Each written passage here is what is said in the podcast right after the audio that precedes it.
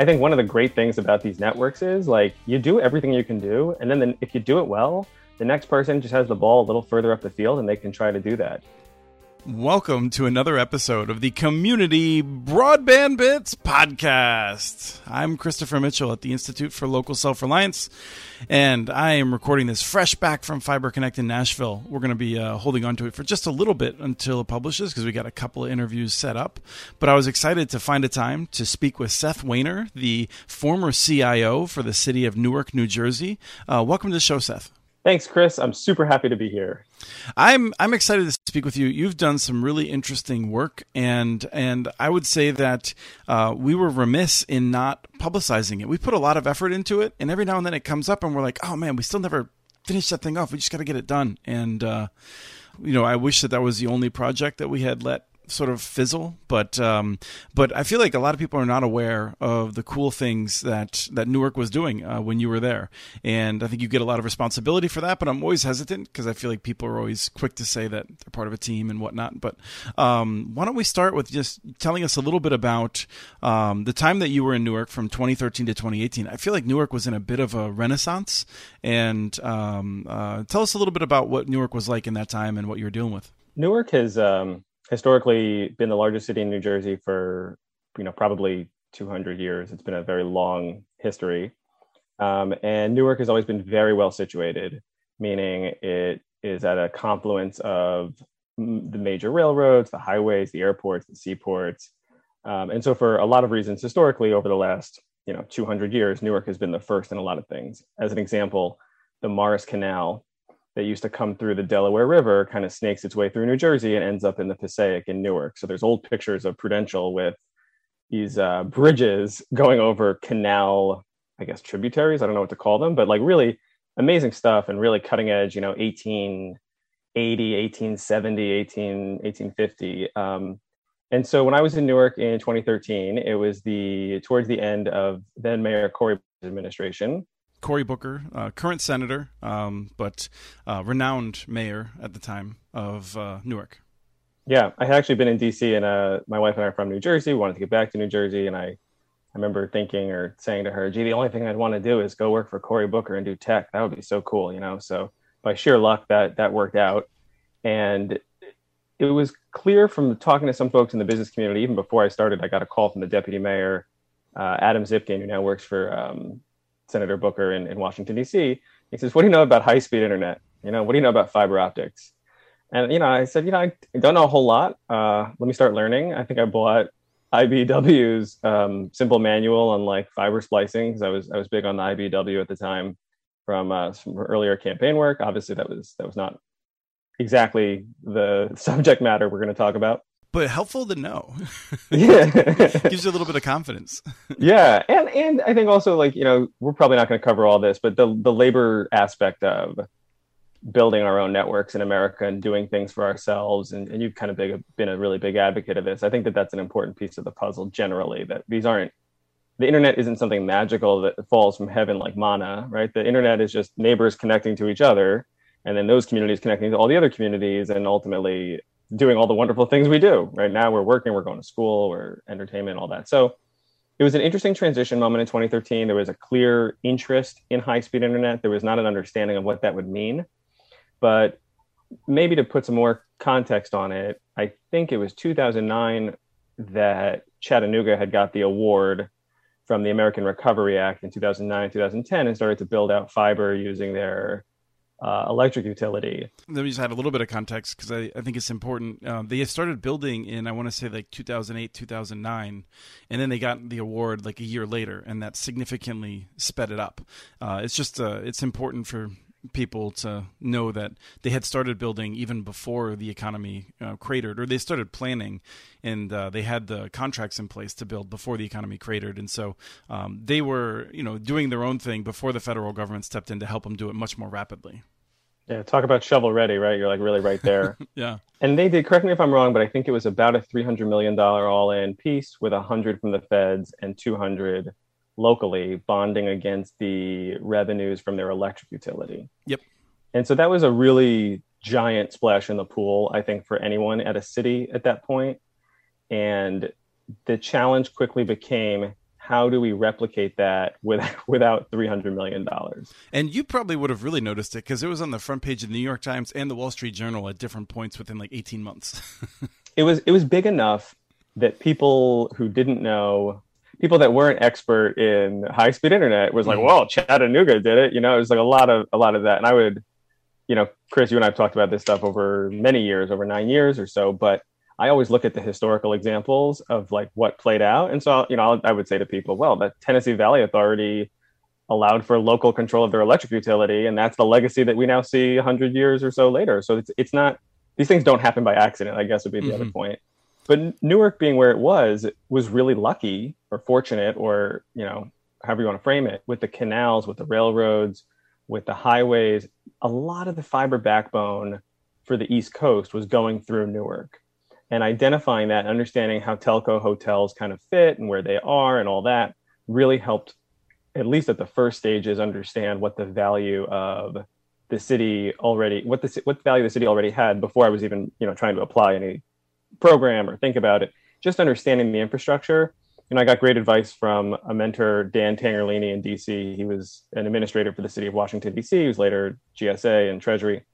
Uh, he said, find the guy who rips up the roads. That guy's going to know everything you know, and that's great advice I think for anybody working for a city. Find your traffic engineer, you know, your head of traffic. You're gonna you're gonna find these legacy systems, and and you should learn about them because you'll you could have insight into what's going on.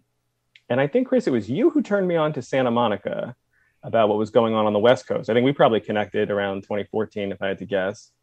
And Jory Wolf was then the CIO of Santa Monica, and they were doing kind of a piecemeal build model, which is great if you don't have $300 million and trying to understand that and trying to understand how it fits together brought us to a program in Newark called Newark Fiber that's still around today and about to, if I you know could conjecture, probably going to expand very rapidly. It's about 100 buildings right now, and the goal was how to build things out in a way that would be generally self-funded. You know, there wasn't a lot of credit available at that moment to to kind of do this stuff, unlike now.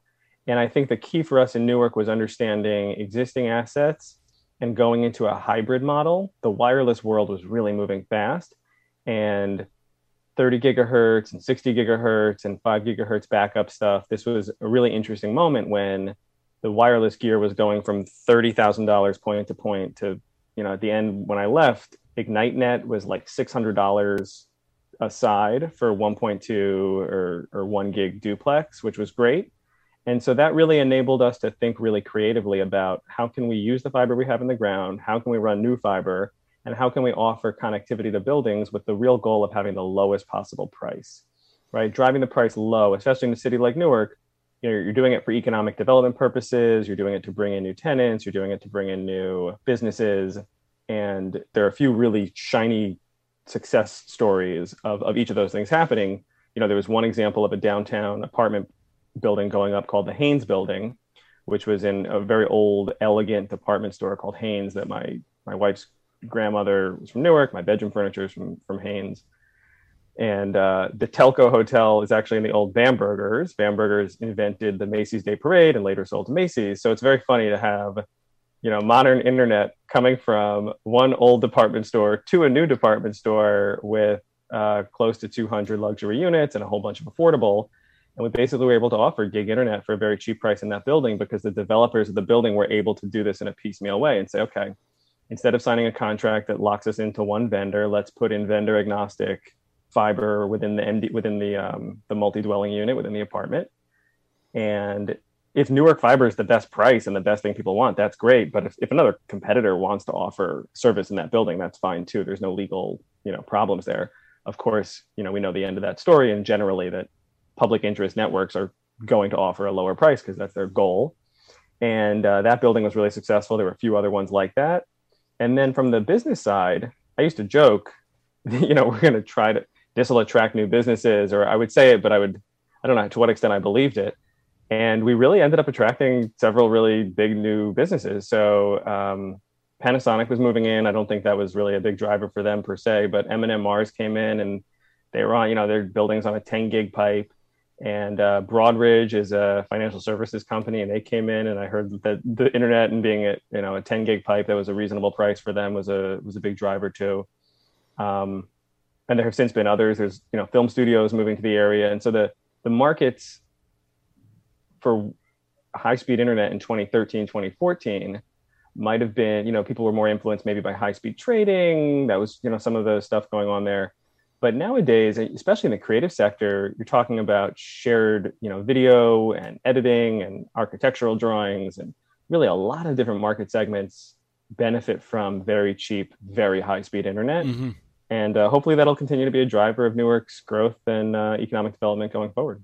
Yeah, because I, I feel like there's a couple of things. One is I want to make sure people are aware.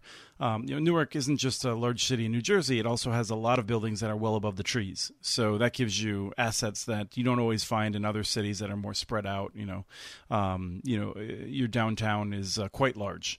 Uh, another thing is you have that proximity to New York City, and so you have you know benefits uh, with that. And I feel like it's one of the lessons that I've seen is when you make that fiber available.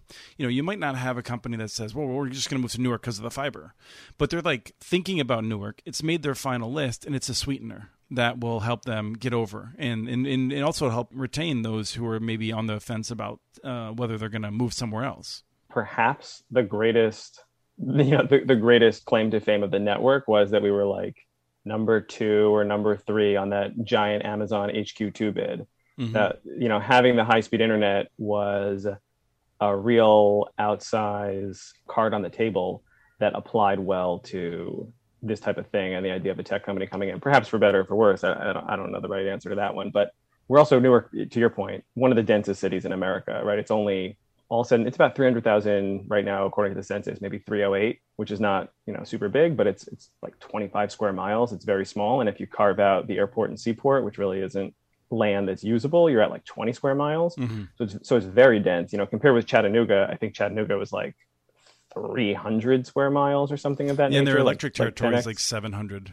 Yeah. Yeah. So so there's differences and you know there's obviously tremendous differences in cost per mile build, you know, and in an area like the south, you know, you could be dealing in even in rural parts of the northeast, you could be dealing with $30,000 a mile or less.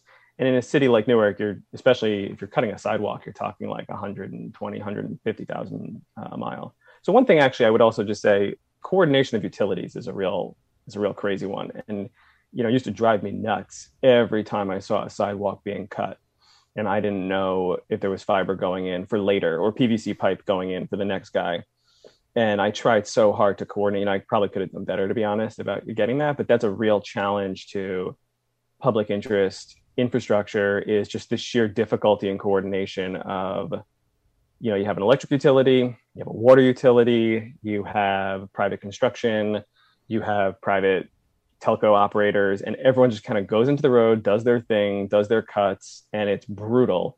Um, and the lack of coordination is really, really tough, as is, frankly, the physicality of it all. The idea that once you do the paving and the milling, if you're going to do a cut, and I got to go curb to curb, you know, I was.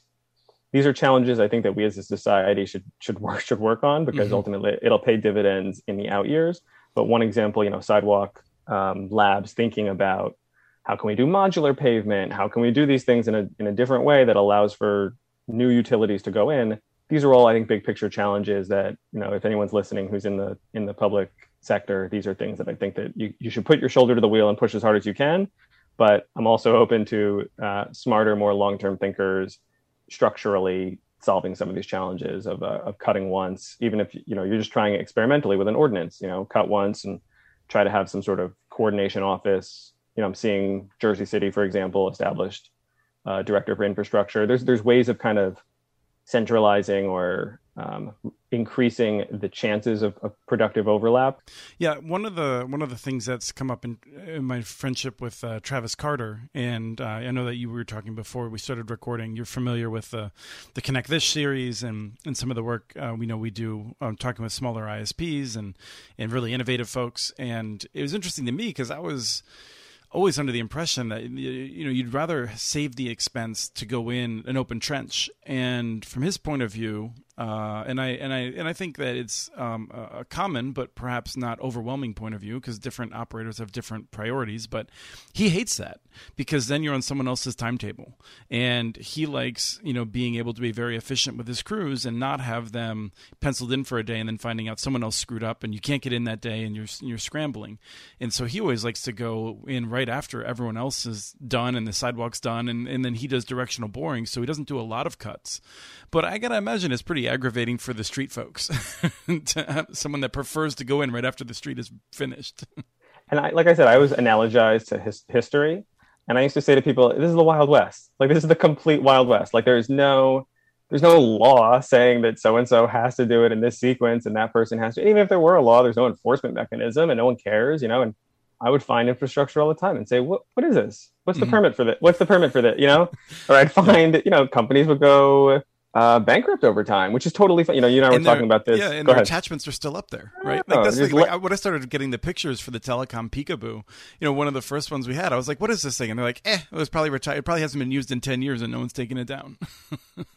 one thing that I thought it was Jory, but it might have been someone else. Let's give him credit for now. When you think about cutting once, they would have a fee that would go in on the developer side and then the city would do the work on laying the pipe. So there mm-hmm. wasn't as much scheduling. But I, I t- your point is very valid, which is the friction of trying to coordinate simply prevents us from coordinating. And I totally get that. It's just a long term, goofy problem that if we could solve, we could probably be in better shape.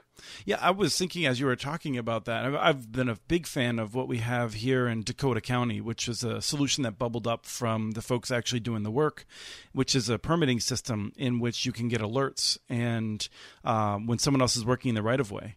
But I can imagine that there might be an elegant way of implementing that in a low touch way. But I would imagine that uh, many places that might try that would find that they're just inundated and no one actually reads the alerts because yeah. they're getting 100 of them a day. and, you know, one of the nice things about fiber, of course, is you could just run four inch PVC everywhere and leave it for 20 years and that's a win in, in, in mm-hmm. some context right? Well especially with like the the, the microducts that are available now with yeah. the with the um, you can have you can put in these big pipes that have a lot of uh, of ducts within them that then you can um, parcel out. Absolutely. And i just also while we were chatting i looked up quickly. Newark is as dense as like philadelphia and chicago at about 11,000 plus people per square mile. So not every city could follow precisely what we did with a wired wireless approach, but it is very attractive. And even at the time, you know, let's say 2015, I was hearing a lot of arguments that directional point to point in in in a busy city would be very noisy and it wouldn't work in a city like New York. But I'm seeing now in 2022, you know, the evolution of certain types of hybrid networks in New York City as well, which is great. And I think that this also underscores another like favorite soapbox of mine, which would be that the unlicensed spectrum is really, really, really important. And the idea of point to point wireless, I always say the evolution of, of unlicensed spectrum tends, in my opinion, mirror the evolution of licensed spectrum. So when you moved over to 4G, when 4G really proliferated and you were getting 50 megs, 80 meg speed tests on a phone, that was around the time that like 802.11n and AC sort of evolved.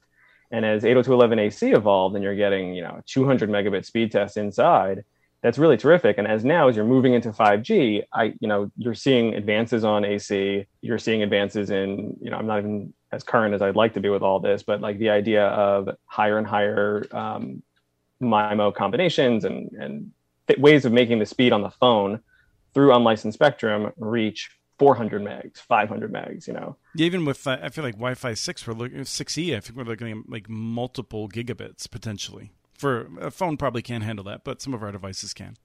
Right. We were doing um this was just comedy. This is 2016 or so. We were trying to show off and if you go to newarkfiber.org, you can see this.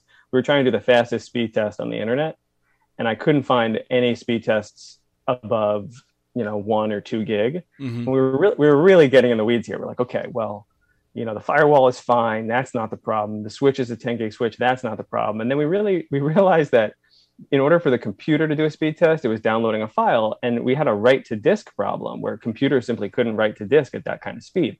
So there was a new Mac that had just come out that could write to disk. It was a solid state drive and it could write to disk at like four gigs. So we did like a four gig per second speed test. And we, you know, at the time that was the fastest speed test you could find available on on YouTube. So it's the background right now of NewarkFiber.org.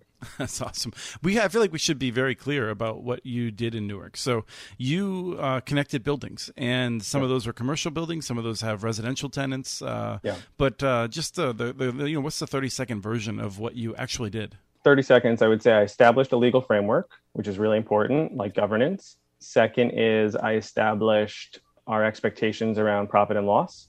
So I, I established a business case. And then third is I established what were going to be our, our tech standards to meet uh, the business case. And I think those three things, you can get different people to do it. You can get one person to do whatever it is. You know, you don't have to, it doesn't have to be all in all in one. Those three buckets for us were extremely critical to getting things off the ground. You need a firm legal footing. You need an understanding of, of cash flow and what's really going to happen. And with that goes also selecting an ISP and figuring that out. So you didn't act as an ISP at all as, New- as Newark?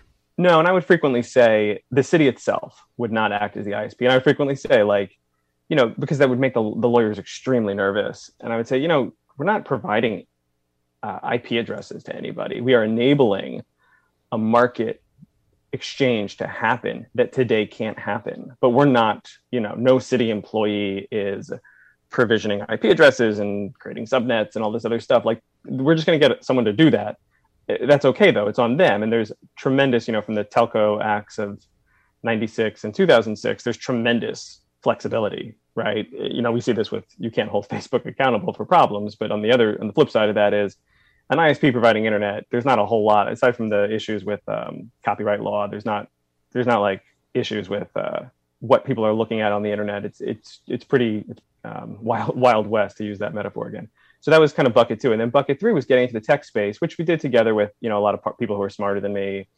Um, but you know i would experimentally get into these you know we, we looked at micro trenching for a while talked to mark hudson in, in detroit and I said mark what's your experience with micro trenching he said if i could do it again i wouldn't do it. You know so instead of instead of getting into that we kind of tried to work around it. We did these point to points we did Vuebic was a good point-to-point solution for a while. IgniteNet didn't come around until about two, three years into the program. We experimented with a lot of other products. There's a there's a product called WiFiber. There was a hope of like omnidirectional to point, point to multi-point, which I still think would be a really powerful game changer for a lot of these things. So those are the three things I did that I think any almost any city could could think about. You know, governance, profit and loss, any actual tech you're going to use. Chris, can I give one quick shout out? A friend of mine mm-hmm. who helped build the network actually passed away a few years ago. Chris Pakunis, he was the CEO of Gig Zero, and they were an early kind of um, profit sharing partner with our the city's nonprofit and it's also it just goes to show also like you don't have forever to do these things. I think that's important. Yeah i just learned um, you know one of the people that taught me a lot and, and did a uh, built a wonderful network in southwest minnesota dan olson. Um, i just recently learned he passed not too long ago. And then um, at fiber connect we were honoring um, uh, Gene South who was just a, a terrific person and um, really did a lot. So yeah, the, there's people who you know you sort of you you recognize that they're getting older, and then there's other people that just you're just like, whoa, that person, you know? Yeah, and, yeah, um, yeah, yeah, yeah. Yeah, we gotta we gotta get good stuff done. I think also one of the things, you know, not that all your listeners are seeking uh, glory and eternity, but I think one of the great things about these networks is like you do everything you can do, and then the, if you do it well, the next person just has the ball a little further up the field and they can try to do that. You know, like our traffic engineer, Jack Nada, who headed up the traffic division in Newark, was very smart and put in a lot of fiber while he could. And there's a tremendous, you know, strong network with good splices, and, you know, and all that. And uh, Jack passed while I was there as well of uh, of colon cancer, I think. And I just remember thinking, like, wow, Jack, if you hadn't done this, I don't think I, you know, if he hadn't gotten me to second base, I don't think I could have scored by making the way home. So it's really important just for everyone to understand like that's, you know, from a civic perspective, that's the relay race. It's a big, mm-hmm. what you provide, Chris, which I'm extremely thankful for, is this like think tank element of helping connect the dots between folks like me and folks who are doing other work and kind of pulling those things together. And without the, the, um, the intellectual uh, gravitas and and kind of research layer that you provide to this story. Again a lot of people would be starting from the very beginning and i don't think that's a good that's not easy. It's hard to do that in a lifetime to start from scratch and, and run forward. Well i, I appreciate that. We uh, you know our team um, does this best, and uh, it's an exciting place to work. Uh, but I do want to, I want to be clear. So you you identified the three things that, from a city perspective, you had to do. I want to know what that resulted in, and, and that resulted in basically getting connections to more than 100 buildings, uh, either by basically fiber in through the main level um, at the ground, or uh, fi- yep. or wireless at the top, likely uh, point to point. That would then be distributed within the building. Um, did the city own the distribution cables within the building? Then did you have like contractors that put those in? How did you handle that? The city didn't own stuff in the building. The city retains ownership to everything outside in the street. Um, the city does not own the point to points, but the city owns any fiber that gets built as a result of extending the network. So that all retains ownership with the city. The city then leased from a legal framework. Everyone can do, you know, depends what your state laws are, depends what your city laws are. But I opted for going with leasing all the fiber under um, local land and building law. There's you can go different directions, right? So under local land and building, you can lease a public asset like that to a nonprofit for a public purpose and the city has a nonprofit that it utilizes for economic development, as do many, right? So like think of New York EDC or anyone else, you know, like that. And then the nonprofit became the contracting vehicle to procure an appropriate partner ISP, to procure, you know, own the contract that said a building wanted to be connected, to own and and develop elements of the terms of service that the vendor would ultimately then provide to the customer. So there's a lot of arm's length work going on there, which I think is pr- sometimes good. There's other ways of doing this. I think there are ways of centralizing it and doing it through a city. If I could do it all over again, I don't know that I would follow the exact same governance model, but this at the time made the most sense to me. Um, it also is very logical now from a there's a lot of financing out there from banks, from from the feds, from everybody, and to have it owned and leased for X amount of time by the nonprofit allows the nonprofit to be the vehicle that would then take on debt. Although an individual ISP probably could do that too. I think there's benefit to kind of centralizing those things. So, so that was the the basics are it's like a 26 plus mile network that the city owns. There's a lot of point to point and a lot of rooftop rights that are legally probably with the nonprofit. That when a customer signs up, the nonprofit has paper. You know, and we developed all this stuff. We we didn't do it from scratch, but we we what does a form contract look like and how do these things evolve and you know, we sought anchor tenants and we figured out, you know, who are going to be the very earliest adopters who are such city boosters that they're willing to try this, you know, shout out to like Prudential, Audible, and Panasonic, um, who I think were probably the first. The Prudential Center is a customer. They have a video game. They have a they have a video game like league. E gaming. Yeah, yeah. They're on they're on like a 10 gig pipe, so like that's cool, you know. I think Chattanooga got some of that action too for the similar reasons. Um, so as we're running out of time, what are what are some of the challenges that we haven't talked about that uh, people should be aware of? I think the first biggest challenge is like an ideological challenge, right? And I think that it's important. You know, Tom Piketty's second book on capital really gets into this. Like the ideology and the story we tell ourselves is really important, and it prevents. You know, as an example, the idea that the that the city shouldn't be providing internet prevents creativity. It prevents like people thinking about do I deserve to pay less than 80 or 90 dollars for an internet connection? Can I pay 20 dollars for an internet connection? You know, and certainly next to me in the CIO's office, there was a, a water utility, and the water utility for Newark. Newark has historically the greatest water in the region. We had many beer manufacturers, Budweiser, Pabst, uh, a lot.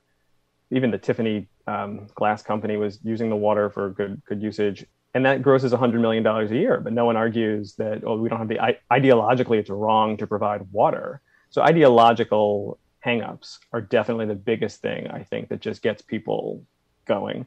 Let me let me just give you a plus one on that because I think there's really important work broadening people's ideas about this done by um, an Italian woman, um, Mariana yes. Mazzucato. Yes, yes. She's, her books are wonderful. I, I, haven't finished the Moonshot yet, but um, her first two are wonderful, and I've been yes. enjoying Moonshot.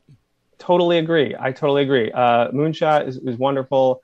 I read the other one on um, val- the value. Eh, it's not like the value, value of everything. Of, something like that. Yeah. It's like a pun on that. It's right. very good. It gets into how we describe certain economic activity as value creating and non-value creating, and how that ideologically underpins our our thinking. And I think that having those conversations robustly out loud with each other, with students, with the youngest generation. I mean, I think also the disruptions that we've seen, right? So internet was not a utility, was not an accepted utility in 2013, but here comes a pandemic and all the kids are home from school. And guess mm-hmm. what? Internet, internet suddenly everyone's like how do we get all these low income people internet? Well if you had done this 50 years ago you know if you had taken this seriously you wouldn't have this problem now. So it's important to beat the ideology and to do that. The second thing i would say is like the spirit of experimentation which again mazzucato is like really really good for this. Um, and chris you had a you had a i asked you one time in like 2015 i said why do you think we're just so like not into trying these things out. Like, why is this a problem socially? And you were like, oh, we're not farmers anymore. You said when everyone, when everyone, when everyone was an, indi- I say, say this quote all the time. I said when everyone was an, in- you said when everyone was an individual farmer and a piece of equipment broke on your on your property, you just fixed it. You didn't like debate the issue and like you just got in, you got in the tractor and you fixed it. And he goes and you said, and now that no one's farming anymore and everyone's got computers and whiz bang crap, no one has the ethos that we're just going to try to do it. And like failure is a bummer, but failure is not the failure is not the end. You just figure out how to do it in a different direction. That sounds wiser than anything I would have said. you might be confusing me with someone else, but I, I sure. love the idea, and I um and I would say that I feel like along with that, it's like not being afraid to break things, right? Like yeah, yeah like yeah. that's one of the things I'm so careful in raising my son. I just want to be like, all right, you know, um, at least we're in a place of um, my wife and I have very modest habits, and so you know, I'm sort of like I'm going to give him a shot, and like maybe he'll break this thing, and then we'll have to deal with that. But like, it's important that he not be afraid of touching things. Yeah, I totally agree. If I could give a plug to uh, my wonderful wife Rachel, she focuses on a program now for psychological safety and like what that means in the workplace, and she reflects on the stuff I did in Newark a lot. And she goes, "You're doing what you're supposed to be doing," you know. And I said, "Where?" And she said, "Well, I used to give out an I broke it award."